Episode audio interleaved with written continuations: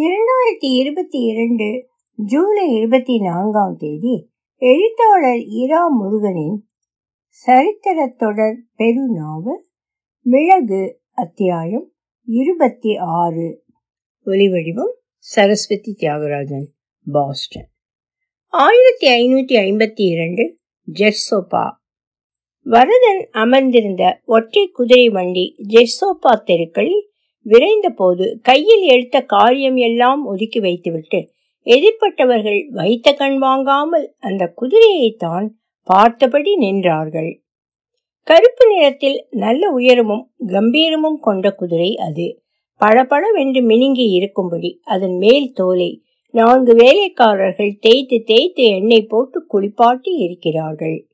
இந்த பிரதேசத்திலேயே இப்படி ஒரு வேகத்தில் செல்லக்கூடிய குதிரை வேறு எதுவும் இல்லை. ராணி சென்னபைர தேவி மிர்ஜான் கோட்டையிலும் ஜெர்சோப்பா அரண்மனையிலும் அற்புதமான அரபு குதிரைகள் மொத்தம் பத்து வைத்து பராமரிக்கிறாள். ஆனாலும் அதில் ஒன்று கூட வரதன் உட்கார்ந்திருக்க வண்டியில் பூட்டி வரும் குதிரை போல் அற்புதமானது இல்லை. குதிரைக்கு ஷேரு என்று பெயர் வேறு வைத்திருக்கிறார் அவர். ஷேரு நில்லு ஷேரு போ இப்படி சொன்னால் போதும். ஷேருவுக்கு என்ன செய்யணும் என்று தெரியும். சாட்டையால் அடித்து உரத்த குரலில் நிற்கவோ ஓடவோ செய்கிற இழிவு வேலையெல்லாம் காட்ட வேண்டாத குதிரை அது. எக்காலம் ஊதிக்கொண்டு ஒரு சிப்பந்தி ஓட ஒருவன் அறிவிக்கிறான்.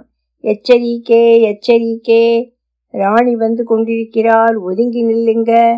அண்மையில் தன் பதினைந்தாம் வயதில் முடிசூட்டிய இளம் ராணி சென்ன பைரதேவி அவள்.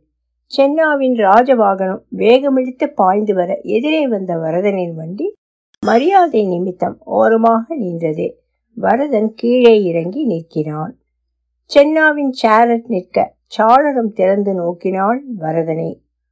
உபாத்தியாயரே நீர் இப்படி தெருவை அழைத்து கொண்டு வண்டியில் போனால் ராஜாக காரியம் கவனிக்க எப்படி வேகமாக போக முடியும்? வரதனை சீண்டும் குரல் கண்டிப்பது இல்லை. மகாராணி நான் ஓரமாக ஓட்டச் சொல்லியிருக்கிறேன். இதுக்கு மேல் ஓரம் இல்லை என்று தோணுது. பார்த்துப்போம் அவரை பார்த்து அரைச்சிரிப்பு மாற்றி வைத்து சேரட்டை நகர்த்த சொல்கிறாள் சென்னா. சாளரம் தரையில் நின்ற வரதன் அருகே வந்தபோது எங்கே குதிரை வாங்கினீர்? என்று கேட்கிறாள் மகாராணி. அரபு வியாபாரியிடம் என்று மரியாதையோடு சொல்கிறான் வரதன் ராஜரதமான சேரட் கோட்டையை நோக்கி பருகிறது. என்ன? ரெண்டு நாளாக வரதன் நினைப்பு? சென்னாவின் படுக்கை அறையில் பெல்ஜியம் கண்ணாடிக்குள் பிம்பமாக தெரியும் அறுபது வயதுக்காரி கேட்கிறாள். பிம்பம் கலைந்து அவளது பிம்பம் பதினெட்டு வயதுக்காரி ஆகி கலகலவென்று சிரிக்கிறாள். இடது பக்கம் இருந்த ஆரண்முனை உலோக கண்ணாடியில் இருந்த இருபத்தெட்டு வயது காரியும் சேர்ந்து சிரிக்கிறாள். இரண்டு பிம்பங்களுக்கு நடுவே வயதாகி உடல் தளர்ந்து வரும் சென்னா உட்கார்ந்து தொலைவில் பார்வையை இருத்தி பார்த்தபடி இருக்கிறாள். வரதன் பதினைந்து வயதில் ஜெர்சோப்பா அரண்மனை வளாகத்தில் போர்த்துகீஸ் மொழியும் இங்கிலீஷும் சென்னாவுக்கு பிள்ளை பருவ தோழனும் தற்போது பிரியமான சிநேகிதி அப்பக்காவின் கணவனுமான வீர நரசிம்மனுக்கும் சொல்லித்தர வந்த தமிழன் வரதன். இருபத்தைந்து வயது இருக்கும். நெடுநெடுவென்று ஆறடிக்கு மேல் அரையடி உயரமாக அளவாக திருத்திய மீசை வளர்த்தவன் வரதன். சென்னா ஒரு மகாராணி என்று வகுப்பு எடுக்கும் முன்பும் வகுப்பு முடிந்த அப்புறமும் எல்லா மரியாதையும் செலுத்துவான் வரதன். வகுப்பு ஆரம்பித்து விட்டாலோ சென்னா நேரே நிமிர்ந்து உட்கார். இன்னொரு தடவை கொட்டாவி விட்டால் அரண்மனை தோட்டத்தை இரண்டு தடவை காலில் செருப்பில்லாமல் சுற்றி ஓடி வர வேண்டியிருக்கும். கண்டிப்பான ஆசிரியனாக சொல்வான் வரதன் வீர நரசிம்மன் வகுப்பு ஆரம்பிக்கும் முன்பே இரண்டு அல்லது நான்கு முறை காலில் செருப்பில்லாமல் அரண்மனை தோட்டத்தை சுற்றி ஓடி வருவான். அப்புறம் நிம்மதியாக கொட்டாவி விடுவான். அரண்மனை சமையலறையில் இருந்த வகுப்பு நேரம் முழுக்க சிற்றுண்டியும் பழத்துண்டுகளுமாக சென்னா வரவழைத்து சாப்பிட தருவது வீருவுக்கு பிடித்தது. வாத்தியார் வரதன் நேரம் கடத்தும் பலகாரம் என்று கண்டிப்பான். பசி வந்திட அவனும் வடையை கடித்து கொண்டே வகுப்பெடுப்பான். வீரு வகுப்புக்கு வராமல் வயிற்று நோவு என்று விடுப்பு எடுத்துக்கொண்ட ஒரு தினம். வகுப்பு நடக்கிறது. சென்னா வரதனை விழுங்கி விடுவது போல் பார்த்தபடி இருக்க வரதன் பார்வை நொடிக்கொரு தடவை அவளுடைய கருவண்டு கண்களை சந்திக்கின்றன. மீள முடியாமல் துடிக்கின்றன. வகுப்பை கவனிக்காமல் நேரம் கடத்துகிறேனா? சரி ஆசிரியரின் தண்டனை நேரம் இது. தோட்டத்தை சுற்றி ஓடி வருகிறேன். சென்னா பதிலுக்கு காத்திராமல் சிட்டுக்குருவியாக ஓடி போகிறாள் வரதன் புன்முறுவலோடு அவள் வர காத்திருக்கிறான். ஐந்து நிமிடம் போனது பத்து நிமிடம். என்ன ஆனது சென்னாவுக்கு? மகாராணி எங்கே? நடுநடுங்கி வெறும் உபாத்தியாயன் வரதன் தோட்டத்துக்கு இட்டு செல்லும் ஒழுங்கையில் நடக்கத் தொடங்குகிறான். சென்னாவை தேடி மாலை மயங்கி வர பாதை இரண்டு வருகிறது. ஒரு திருப்பத்தில் வரதன் மேல் பூக்குவியல் ஒன்று விழுகிறது. அவனை இறுக அணைக்கும் கரங்கள் சென்னாவின் பூங்கரங்கள். அவனை தரைக்கு இழுக்கும் வலிமை வாய்ந்த கரங்கள் அவை. வரதன் தன்னை இழக்கிறான் சென்னாவின் செவ்விதழ்களில் முத்தமிட்டு பற்றி கொள்கிறான். கைகள் ஊர்கின்றன நிலைக்கின்றன. மறுபடி ஊர்கின்றன யாரோ கோல் விளக்கோடு தொலைவில் கதவு திறந்து வருகிறார்கள். சென்னா விலகிக் கொள்கிறாள். கற்றுத்தந்த மாணவி முன்னே நடக்க கற்ற உபாத்தியாயன் தொடர்கிறான். நினைவுகளின் ஊர்வலம் தொடங்கிவிட்டது. சென்னா கண்ணாடியை பார்த்தபடி மெத்தையில் அமர்ந்திருக்கிறாள். சென்னா உறைந்து இருக்க ஆரன் கண்ணாடியில் தெரிந்த அவளுடைய பிம்பம் உயிர் பெறுகிறது. அந்த பெண் கண்ணாடியில் இருந்து இறங்கி வருகிறாள். மகாராணி இது நீங்கள் செய்ய முடியாதது எல்லாம் விருப்பம் போல் செய்யக்கூடிய பிரதிபிம்பம். என் பெயர் திருச்செலுவி என்கிறாள். பார்த்து கொண்டிருக்கும் போதே திருச்செலுவி வரதனை இழுப்பை வளைத்துக் கொள்கிறாள்.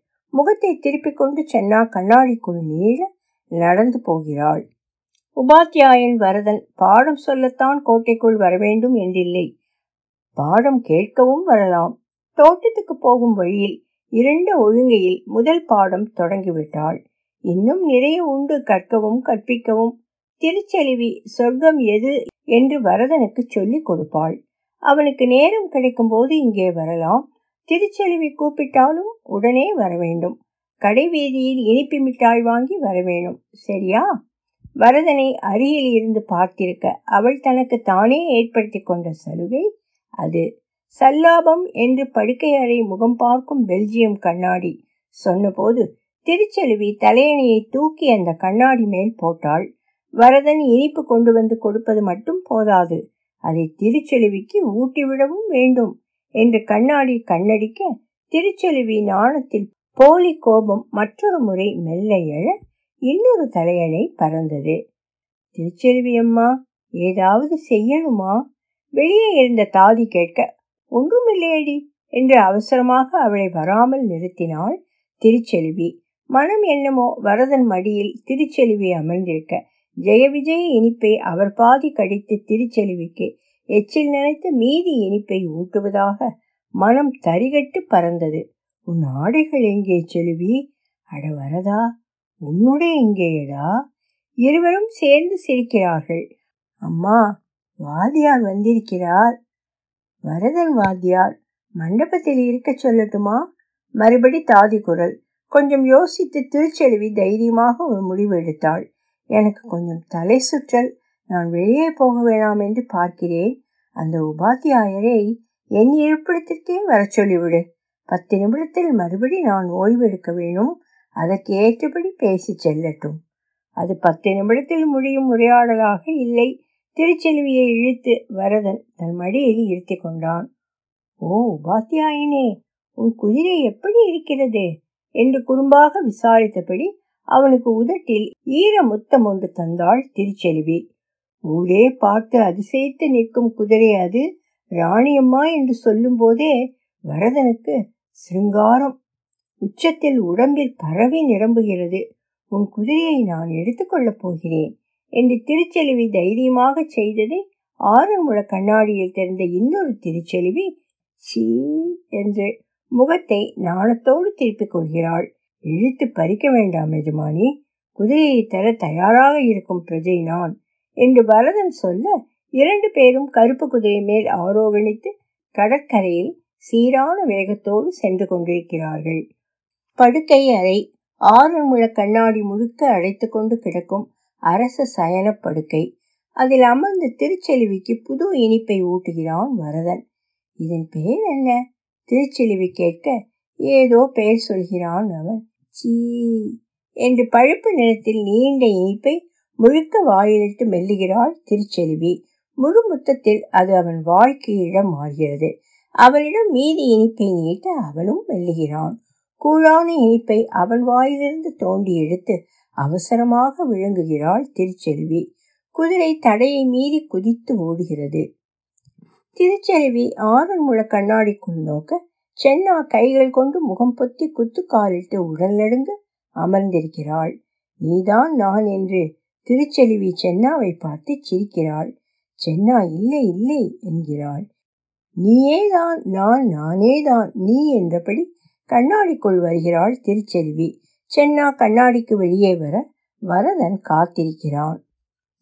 காட்சி குழம்பி போய் வரதன் திருச்செல்விக்கு வாக்குறுதி அளிக்கிறான். நான் தமிழகத்தில் என் ஊர் மதுரை சென்று திரும்பி உன்னை கைப்பிடிப்பேன்.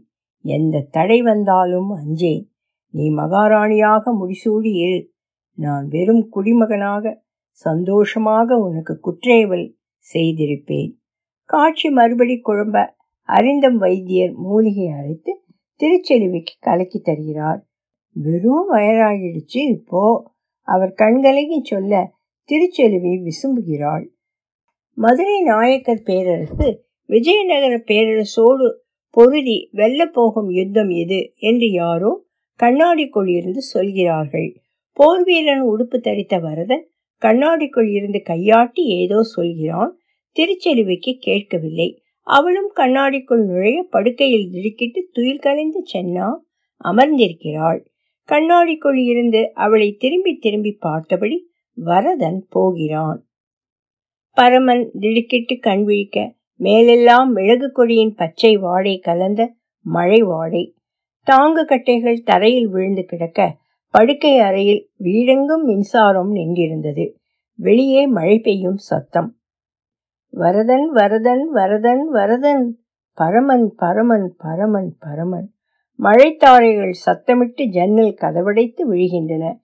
பரமன் முனகியபடி சென்னா சென்னா ஓ சென்னம்மா ஓ ஓ சென்ன பைரம்மா. பரமன் முனகியபடி தரையில் உருண்டு கொண்டிருந்தார். ஒலி வடிவம் சரஸ்வதி தியாகராஜன் பாஸ்டன்.